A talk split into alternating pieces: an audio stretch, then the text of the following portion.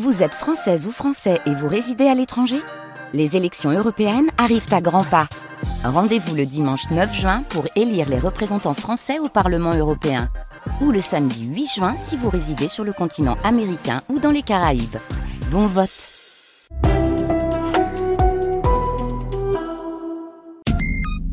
Aujourd'hui encore, malgré les avancées des enquêtes de la justice et des journalistes, Anna Delvey ou Anna Sorokin demeure un mystère, une sorte de chimère, pur produit du capitalisme hégémonique à la new-yorkaise, où tout n'est qu'apparence, manipulation et fric étalé avec indécence. Tout commence par l'arrestation de cette jeune femme, aux identités multiples, accusée d'avoir escroqué une partie de la jet set hyper friquée de la grosse pomme, ainsi que quelques grands hôtels et banques célèbres. Étrangement, aucune partie civile ne cherche réellement à faire entendre ses droits et récupérer ce dont elle et il ont été spoliés. Une journaliste, mal vue de sa profession et de sa hiérarchie, décide néanmoins de mener l'enquête. Il va lui falloir forcer de nombreuses portes et dépasser les réticences des victimes pour pouvoir faire la lumière sur cette charismatique détrousseuse. Inventing Anna, une série en neuf épisodes disponible sur Netflix.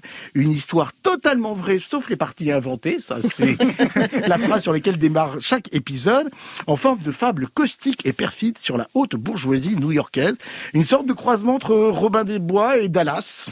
Vous me direz ce que vous en pensez, avec en bonus un mystère toujours pas complètement élucidé. Elle s'appelle Anna Delvey ou Anna Sorokin. Personne ne sait vraiment. C'est une héritière méga richissime allemande ou une fille complètement fauchée. Les chefs d'accusation. Tout est dingue.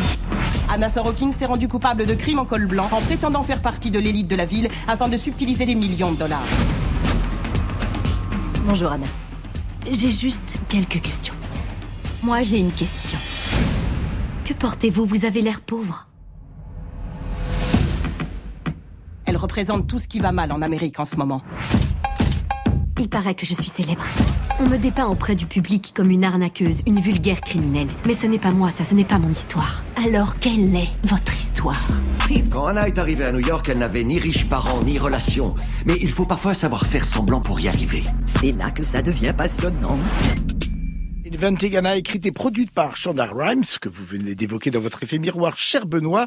Pour mémoire, elle fut la créatrice de Grey's Anatomy, Private Practice et Scandal, avec dans les rôles principaux Julia Garner, Anna Schlumsky et la Verne Cox Isabelle. Danelle, qu'avez-vous pensé de cette arnaqueuse? Eh ben, je sais pas, vous avez dit charismatique détrousseuse, et alors moi j'ai un problème, c'est que effectivement on nous explique que, que, que Anna euh, est absolument euh, arrive à, à, comment dire à détrousser tout le monde en, en, en charmant tout le monde et je ne la trouve absolument pas charmante. Je trouve qu'elle fait la gueule tout le temps, qu'elle est insupportable et du coup je ne comprends absolument pas comment c'est possible. Alors bien sûr, c'est l'interprète, c'est personnage. Bah oui, oui, oui, absolument. Je trouve que, que, que la jeune comédienne que je trouvais plutôt intéressante dans Ozark là, voilà, est très limitée. Enfin, a pris un, un, un parti pris qui a l'air d'être la réalité hein, euh, euh, par rapport au modèle existant, mais qui, qui du coup moi m'a complètement désarçonné par rapport au personnage.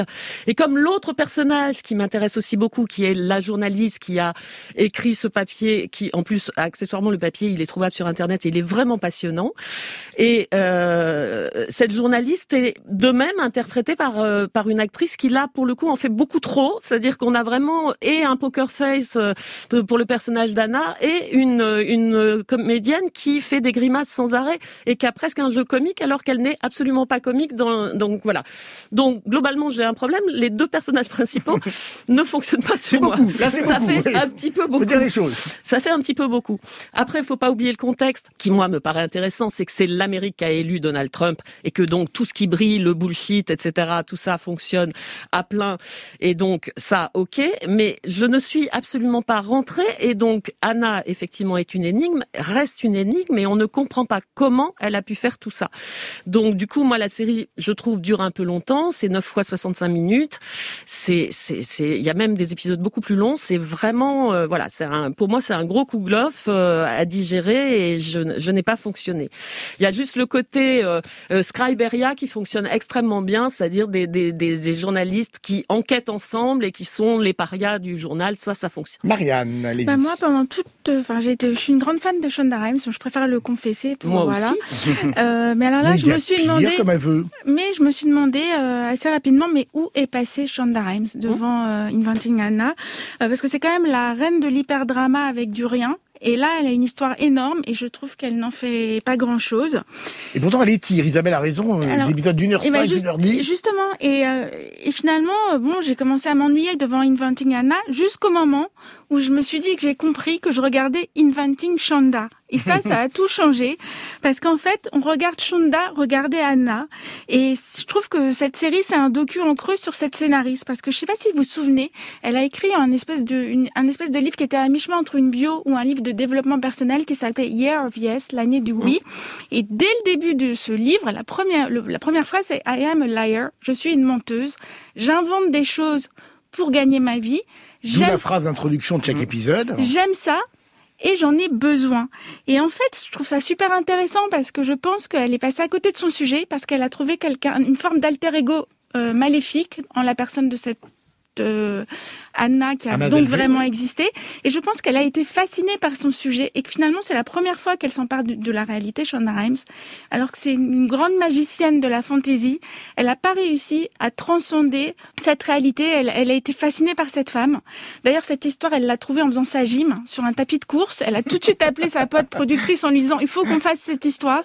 Et je pense que finalement, voilà ce que ça raconte. Ça raconte euh, le, ses limites. C'est-à-dire que Shonda Rhimes a besoin d'inventer. Et, euh, elle, là, elle n'a pas eu l'espace nécessaire pour inventer. La morale, ne faites pas de gym. Benoît Lagan. D'ailleurs, juste une dernière chose qui est non, très très non, drôle. je crois que j'ai passé la parole à Benoît Lagan. Mais si, si, si, vous allez rire. Ce qui est très drôle, c'est que quand elle était petite fille, à l'âge de 10 ans, Shonda Rhimes, au pensionnat, elle a raconté que sa mère était russe, qu'elle s'était échappée de Russie parce qu'elle risquait sa peau. Donc il y a quand même quelque chose d'une mise en abîme dans l'histoire de la genèse de cette série. J'ai très envie de vous envoyer en Russie, là. Benoît, grâce à Marianne, il vous reste une minute. Eh ben moi, dans cette minute-là, je vais dire que je suis pas du tout d'accord avec vous. Moi, j'ai trouvé ça certes extrêmement classique, euh, mais ultra efficace. Je suis pas du tout d'accord. Je trouve que les personnages, le personnage qu'incarne justement euh, Anna Sorokin, euh, enfin Anna Delvey, elle est justement insupportable comme peuvent l'être tous ces types de personnages là et c'est ce qui font que qu'elles sont admirées etc et qu'elle a pas froid aux yeux et je trouve que ça on y croit euh, tout de suite.